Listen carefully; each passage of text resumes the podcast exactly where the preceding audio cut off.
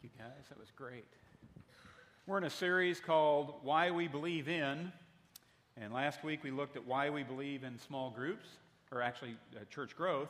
This week we're looking at why we believe in small groups. Uh, Rockbrook is not a church with small groups, we are a church of small groups. And we believe in small groups because we believe they're biblical. If you look on your outline on the screen there, Romans 12:5 says, "In Christ we who are many form one body, and each member belongs to all the others." Three key words there: the word body, member, and belong. Now, the Christian life is not just a matter of believing in Christ. Uh, it's a matter of belonging to the body of Christ, and it's a matter of becoming like Christ. Believing, belonging, and becoming. It takes all three of those for you to grow to a, be a mature disciple in Jesus Christ. And in our day, a lot of people uh, think that all it means to follow Christ is just me and Jesus. It's just all about my relationship with Jesus. I don't need organized religion. I don't need community. I don't need other people. I don't need to be connected to a church. It's just me and Jesus. Nothing could be further from the truth. The Bible says over and over and over again that the church is a body and the church is a family and every believer is to be a member of that body, members of that family. In fact, the English word membership, the English word member, has biblical roots. You know, the concept of membership in the English language comes from the Bible. Uh, in the Bible, membership doesn't mean a secret handshake, it doesn't mean paying your dues or just putting your name on a list. To be a member carries with it the implication of being connected together like your hand is connected to your arm as a member of your body. A disconnected hand is going to shrivel and die physically. A Christian who is disconnected from the body of Christ is going to shrivel and die spiritually. You know, church is not just a place you go to. It's not a building. It's not just an event. The Bible tells us that the church is a family to belong to, and it is a body to be a member of. In fact, the church is going to outlast your physical body and your physical family. The church is going to outlast both of those. A couple of verses for you to read. First, Galatians 6:10 says, "Let us do good to all people, especially to those who belong to the family of believers." Every Christian, every believer belongs to the family it belongs to all the other believers. And notice, we're supposed to be good to every, but especially to those who belong to the family of believers. It is a special relationship, it is a higher relationship that we have with one another as members of the church, the body of Christ. And would you uh, agree that there's a big difference between attending a service and belonging to a family? Yeah, and that's what God calls us to do, to belong to a family. Another verse, Ephesians 2:19. Now you are no longer strangers to God and foreigners to heaven, but you are members of God's very own family, citizens of God's country, and you belong, there's that word again, you belong in God's household with every other Christian. Believing, belonging to the church, the family of God, the body of Christ. It's one of the five purposes that God made you for. You know, it fulfills the purpose of fellowship. Now, I don't know how to say it any clearer than this. You cannot follow Jesus Christ without being a part of his family. You cannot follow Jesus Christ without being a member of his body, without being connected to the church. You must find a place where you are committed to God's people and where God's people are committed to you. A place where you can fulfill and live out the 58 one another's that God commands us to do in the New Testament. And when people say, well, you know, I, I, I love Jesus, but I, I don't want to be a part of the church. Uh, I'm going to follow Jesus, but I'm not going to get connected with a church. That's like saying, I want to play the tuba, but not be part of an orchestra. You know, there's not a big demand for tuba solos. Okay? That's like saying, uh, I want to be in the NFL, but not on any particular team. I just want to dress up in my own uniform and run willy nilly out on the field on Sunday afternoons. They frown on that. Okay? It's like saying, I want to be a soldier in the army, but I don't want to be a part of any platoon or any unit. A rogue soldier in a combat situation is in a very dangerous place. You know, believing without belonging makes you a spiritual orphan. Believing without belonging prevents you from becoming all that God wants you to be. If you're going to become what God wants you to be, you've got to be attached, you've got to be connected, committed to the church. That's why we believe in small groups at Rockbrook Church, because small groups are biblical. When you look at the life and ministry of Jesus Christ, the first thing Jesus did when he began his ministry, it was not to start a church, it was not to build a building, it was to create a small group. Jesus knew the importance of a small group. He did his ministry through a small group. If I'm going to be like Jesus, I need a small group. The small group becomes my launch pad for God's other purposes for my life. It's the launch pad for worship, fellowship, discipleship, ministry, and evangelism.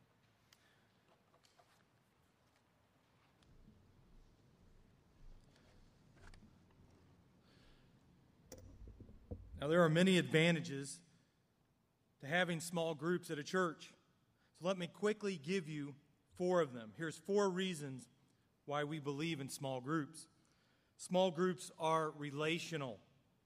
Small groups are relational. You cannot have a conversation with a crowd. You can't ask questions in a crowd. You can't pray specifically in a crowd. And you can't get support in a crowd. But in a small group where there's three or five or ten people, you can do that. And by the way, when I talk about small group, small is better. You get more than 10 people in a group, then somebody's going to shut down, somebody's not going to talk. So, small is better. If the group is smaller, then the group dynamic includes everyone. Everyone gets to participate. So, a church must grow larger and smaller at the same time. Large through weekend worship services, and smaller through small group fellowship. You know, this setting that we're in right here today, uh, there's a bunch of people in here. Would you rather sing with five people or 150 people? Trust me, you want me singing with 150 people. But you can't fellowship with 150 people. Also, we put you in rows, and we put you in rows to maximize the space in here and, and to keep your attention focused on what's going up, what's going on up here. But you can't fellowship looking at the back of somebody's head. The purpose of the weekend service is worship and discipleship. But there's not a lot of fellowship happening during the services. You know, before and after, maybe a little bit. The key to fellowship is to move from rows to circles. You've got to get out of rows in large groups and get into circles, into small groups, where we're face to face, where we can be relational. That's where we can have real fellowship. Our primary target, the people that we want to reach at Rockbrook, are those who don't know Christ or those who have been away from the church for a while. Those people are far less likely to sit in a classroom environment and listen to a teacher tell, teach them about the deep meanings of Scripture. Yet that's what most churches offer when they offer Sunday school classes. Most of our people aren't interested in going back to school, they just want to meet some friendly people who will tell them uh, how becoming a believer in Jesus Christ is going to help them in their marriages, with their kids, with their jobs, with their finances, people who can pray for them. Small groups are so important to us that everyone on staff is in a small group. All of our pastors are currently leading small groups here at Rockbrook. Anyone serving in leadership role here at Rockbrook must be in a small group. Why is that so important for us on leadership? Because a small group is where you get your support. A small group is where you get your care and your fellowship. You know, if Jesus needed a small group, then I need a small group. And you need a small group. The night before Jesus went to the cross, he took his small group with him. The second thing uh, that tells us why small groups are, are valuable to our church is number two, small groups are flexible. They can meet anytime, anywhere. You know, that could be Monday in a boardroom, that could be Tuesday in a classroom, that could be Wednesday after work at Starbucks, that could be Thursday night in a home, that can be Friday afternoon during lunch on a job site. They can meet anywhere, they're flexible. Jesus said, Where two or more are gathered, there I am. That means anytime, anywhere. So they're very flexible. They don't, they're not dependent on a building, they're not dependent on a home. The third value of small groups, number three, small groups are expandable. You can start them anywhere, you can start them anytime, and you can actually export them. You can plant them in other cities. Here at Rockbrook, we've had a small group in every city surrounding our church. We've had one as far away as far away as Bates City. That's 40, 40 miles from here. And number four, small groups are economical. They're economical. Our, our church doesn't have to pay for the building, doesn't have to pay for the utilities, doesn't have to pay for the cleaning. We don't have to pay for the upkeep. You know, you can only have so many Sunday school classes before you have to start building more building. But as long as people have homes, we can add it, we can keep adding small groups to our church. They are infinitely expandable, and they are really good stewardship for the church. At Rockbrook, we have always believed the church is not a building. We are more interested in building disciples than we are in building buildings. You know, we want to build people, not steeples. Buildings are tools, not monuments. And the real issue is you don't build a body on buildings, you build a body on cells. And a body grows by the multiplication of those cells. Now let's look specifically at what are small groups supposed to do. And we find this uh, in the Bible in Acts chapter 2, verses 42 through 47. In Acts 2, Jesus Christ has ascended into heaven. He's commissioned the disciples and his followers to start the church. And we see the beginning of the church, the birth of the church in Acts chapter 2. They're laying the foundation of what the church is supposed to do. Let's just read through this passage. It says, They devoted themselves to the apostles' teaching and to the fellowship, to the breaking of bread and to prayer. Everyone was filled with awe, and many wonders and miraculous signs were done by the apostles. All the believers were together and had everything in common. Selling their possessions and goods, they gave to anyone as he had need. Every day they continued to meet together in the temple courts. They broke bread in their homes and ate together with glad and sincere hearts, praising God and enjoying the favor of all the people. And the Lord added to their number daily those who were being saved. We see in this passage God laying the foundation of the five purposes of the church worship, fellowship, discipleship, ministry, and evangelism. They're all here in Acts chapter 2. And if you're going to be all that God wants you to be, if you're going to do all God wants you to do, you're never going to do it on your own. It takes a team, it takes a community, it takes a body, the body of Christ, in order to become like Christ. And that's the value of a small group. Uh, you have a team to support you and to help you grow.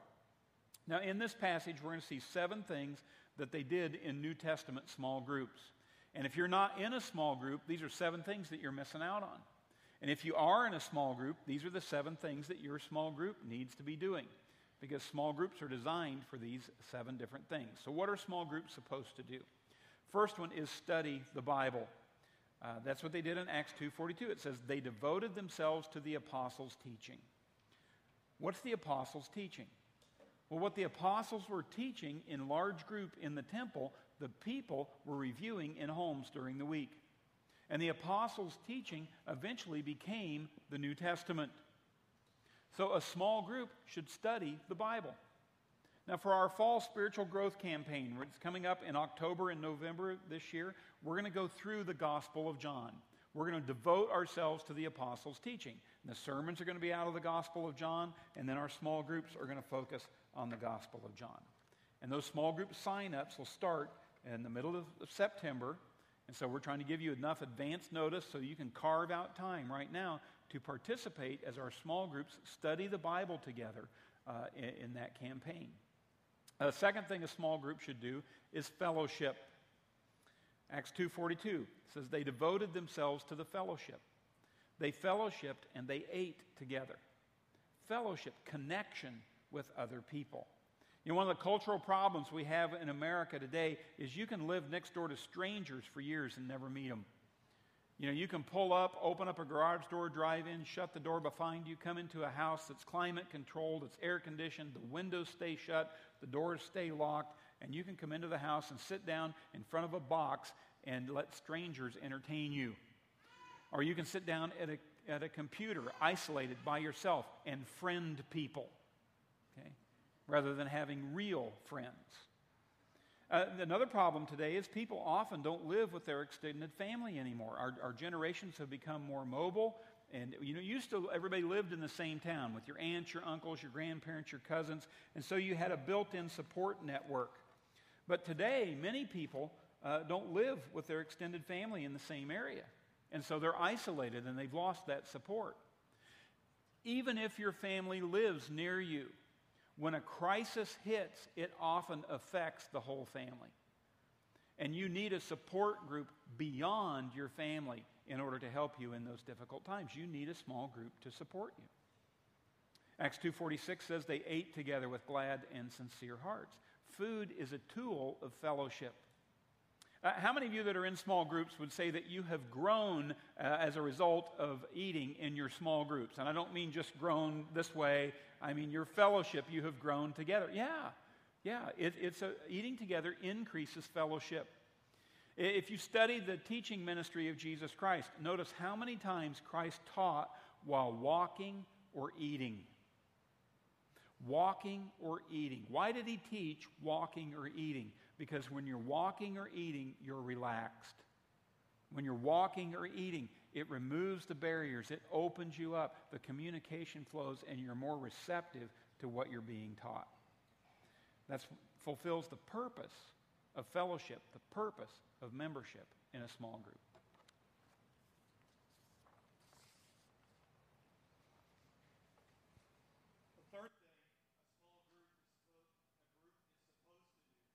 Is number three, we share communion. We share communion. In our church, we share communion in our small groups. Why? It's because they did it in the New Testament. Acts 2:42 says they devoted themselves uh, they devoted themselves to the breaking of bread. We don't take the Lord's Supper or communion in our services here at Rockbrook because communion is for believers. And we're trying to reach unbelievers on our weekend. 1 Corinthians 11 explains that one purpose of communion is to promote openness to God and openness with each other. And that can't happen, like we talked about, in a crowd of 100 or 150. They served communion in Acts 2. We want our small groups to share communion with each other. The fourth thing small groups are supposed to do is we pray for each other. Acts 2:42 says they devoted themselves to prayer. You know, when you get stressed in your life, it helps to have people praying for you. There's power in people praying for you, and there's real power in, in a group that's praying for you. One of the sweetest times uh, in my week is when my small group guys pray for each other. We get together, we take prayer requests, we write them down on a card, and then we just pray uh, together as a group for one another and carrying that card through the week and knowing those guys are praying for me and I'm reminded to pray for them, uh, it's just a, an awesome, sweet time for us. Uh, the fifth thing small groups should do is help each other in practical ways. Uh, this is the purpose of ministry. Acts 2:42 they gave to anyone as he had a need. 58 times in the New Testament the phrase one another is used. We are to love one another, care for one another, serve one another, pray for one another, encourage one another, help one another, support one another, rebuke one another, correct one another, build one another up. It is the mutual ministry of the body to itself that makes the church to grow. And you cannot do the 58 one another's in the New Testament unless you are connected to a local church and plugged into a small group. You know, if you choose not to be in a small group, you are opting out of the care support system at Rockbrook. The way we meet practical needs as a church family is through the small groups. Small groups are the care delivery system. You know, the pastors can't possibly meet the needs of everybody in the church. And so when you have a need, the first thing we ask is, what small group are you in? Because we look to the small groups to be the first responders when there's a need. Your small groups are the one who will bring meals over when you're sick. Your small group will provide a ride to the doctor. Your small group can visit you in the hospital. Small groups are there to help you with a funeral or with the birth of a new baby. Small groups help you move. And that alone is reason enough to be in a small group. I've noticed over the years that people in small groups are far less devastated by the crisis of life because they have invested in building a support group around them. It's the church taking care of itself at the small group level. As a pastor, I can't personally meet everybody's needs. As a, the church at large, we can't impersonally meet everybody's needs. You know, I hear people say, well, the church can do this. Can the church help this? Can the church do that? The church is not some amorphous institution that can meet your needs. The church is made up of people plugged into small groups, small groups who know and care about each other. Small groups are a tremendously effective way of meeting needs. Sixth thing small groups are supposed to do is worship together. Acts 2:47 says they praise God enjoying the favor of all the people. As they worshiped together, they were recharged spiritually, emotionally, even physically. There's just something about coming together with other believers that renews and refreshes and replenishes us. And coming to worship just on the weekend isn't going to be enough. You know, worship is more than music, worship is more than just singing together. And so when you gather together as a small group, you have a broader range of worship opportunities that you can do. And they happen during the week when you need to be renewed and re energized. And so a small group helps you fulfill the purpose of worship or magnification.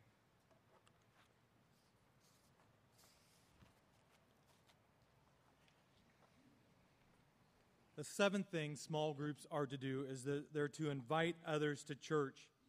In Acts 2, says they were evangelistic. verse says every day the number in their group continued to grow as the Lord added daily those who were being saved. Now, how do you add daily those who are being saved if you're only having weekend services? You've got to have daily small groups to have the Lord adding daily to your church. So I want to define three goals that would be a win for Rockbrook's small group ministry. Number one is when we have more people participating in our small groups than we have attending our weekend services. Now, why would that be a win? Because that means our small groups are reaching out to those in our community that don't come to our church. Number two, a win would be when someone is looking for a group to join and they discover they have one meeting right there in their subdivision. You know, we'd like to see a small group planted in every subdivision in Belton and Raymore, Peculiar, Harrisonville, Pleasant Hill, South Kansas City, and Grandview. And number three, a win would be when our small groups go global by planning a small group for an unreached people group. You know, when we travel overseas, most of the churches we visit are basically a small group. They're a house church. It's a small group of people meeting in a, in a hut or in, a, in just a real small home. So we can reproduce gr- uh, small groups globally. So, how do you know when a church is healthy? It's real simple. It's reproducing. That's the mark of real maturity is, is when, it, when something has the ability to reproduce. Healthy small groups reproduce healthy disciples that go out and make more disciples by planting small groups. It's like having spiritual babies or grandbabies and great grandbabies. You know, I, I, like I mentioned last week, my wife and I joined uh, Rockbrook about 16 years ago, and we jumped right into a small group. Uh, that small group had about six couples in it. From that original small group, uh, my wife and I and those other couples went on to lead other small groups here at Rockbrook. And each one of those groups have reproduced groups, and in turn, those groups have reproduced small groups, making me a spiritual grandparent. And that's exciting to me. You know, we have other, several other groups that have done the exact same thing. You know, I can just imagine me being here 30, 40 years from now and being a great, great, great, great, great, great spiritual grandparent. Small groups are the heartbeat of our church. The weekend is the mouth of our church, but the small groups are the heartbeat of our church. And it's in those cells that the cell must have the DNA of the church. They can't just be Bible studies. They must do all five purposes that we've talked about today. They must worship, they must fellowship, they must disciple, they must minister, and they must evangelize and reproduce the way they did in the New Testament. So let me give you a snapshot of where we are now, uh, what we want to accomplish, and, and how you can help us. For our May semester, we had 35 small groups, and we had 400 plus adults plugged in to those small groups. And like I mentioned before, the ideal maximum size of a small group is 10 to 12 people. Uh, we had several groups that were over that number because we don't have enough hosts. Uh, currently, we have 800 plus adults attending our weekend services. That means we need 80 plus small group leaders to accommodate just our weekend services. If we're going to connect the 1,500 people who call Rockbrook Church their home church, then we need 150 small group leaders if we're going to connect all of those people. If we're going to plant small groups in every subdivision, in just Belton, Peculiar, and Raymore, we need 200 plus small group leaders to accomplish that goal. You know, our church family believes every member is a minister. And today we are commissioning our members to teach God's Word, fellowship with your church family, share communion, pray for each other, serve each other in practical ways, and worship together. And invite others to church and to your small group. You know, in your worship folder is a card. It's a yellow card. Looks like this. Um, I would encourage you to consider hosting a small group so we can accomplish this goal. And uh, you know, you're qualified. If you're a, a member of Rockbrook Church, you have a heart for people, you can open your home, you can serve other people, and you can take, each, you can take other people through God's Word. Now, notice I didn't say teach, I said take. We'll help you take people through God's Word through this campaign. And if you fill that card out, it doesn't mean that we're going to hold you to lead in a small group. It means that I'm going to contact you and we'll have a conversation. And I will help you take that next step if that's the right thing to do uh, in this season in your life. Thanks.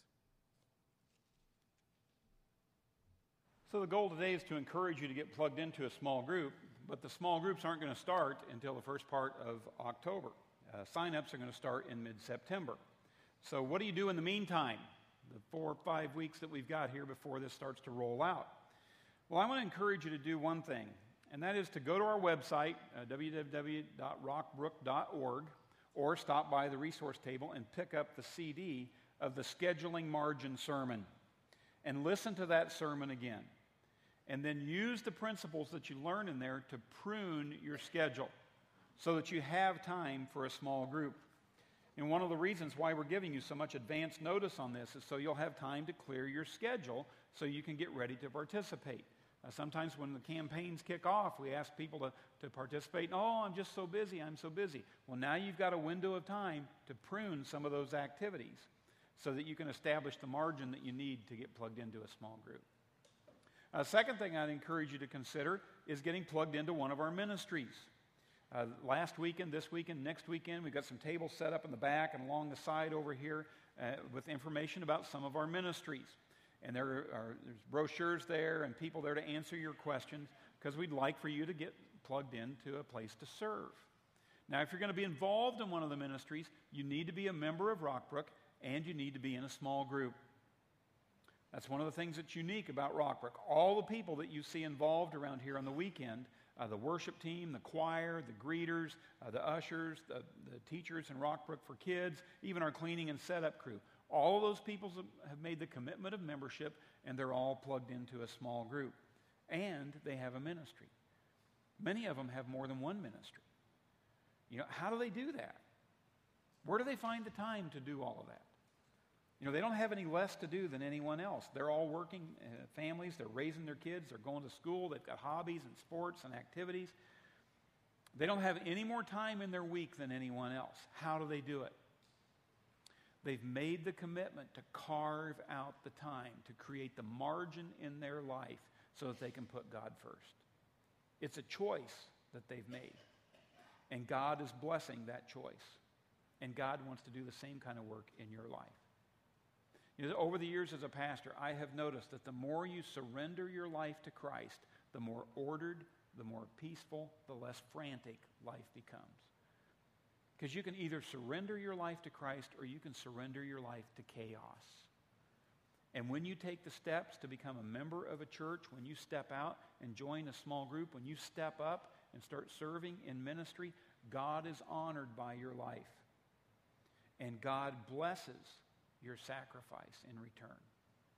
And so I'd encourage you right now, start planning now to take the membership class, first part of October. Start planning now to get plugged into a small group. If you're already a, a, member, if you're already plugged into a small group, then sign up for one of our ministries. You know, take your spiritual growth to a whole new level. We are gearing up for a great fall here at Rockbrook. We're gearing up for a great future at Rockbrook. Like the church in Acts 2, we are earnestly seeking for God to add daily to our number those who are being saved. And we want you to play a role in that, to share in that great harvest. Let's pray together. Father, I thank you so much for your word. I thank you that you not only tell us what to do, but you show us how to do it. And you modeled in the New Testament a, a lar- concept of large group worship and small group fellowship. You modeled for us a church family that was a body that had healthy, growing members, people who were committed to worship, fellowship, discipleship, ministry, and evangelism. So, God, I would pray that you'd help us to make that same kind of a commitment a commitment to believing, belonging, and becoming like Christ. If you're here today and you've never made the commitment to believe in Christ, that's where it starts. Just to open up your heart and life to Him. Say, Jesus, I believe you are God's Son, my Savior. Come into my life. Forgive me of my sin. Give me a new life. Just like you were born into a physical family, you need to be reborn into God's spiritual family. Place your trust in Christ so that you can become part, so that you can belong to the body of Christ. And then as you belong, I would pray that your uh, commitment would increase so that more and more you would become like Jesus Christ that your life would change, your family life would change, that your relationships with neighbors and friends and coworkers would change, that you would have a ripple impact that flows out from you to the world around you. God, what a wonderful plan you've put together. You offer us your grace and your mercy and your strength to do it. Help us to step up and take the steps that we need to take. In Jesus' name, amen.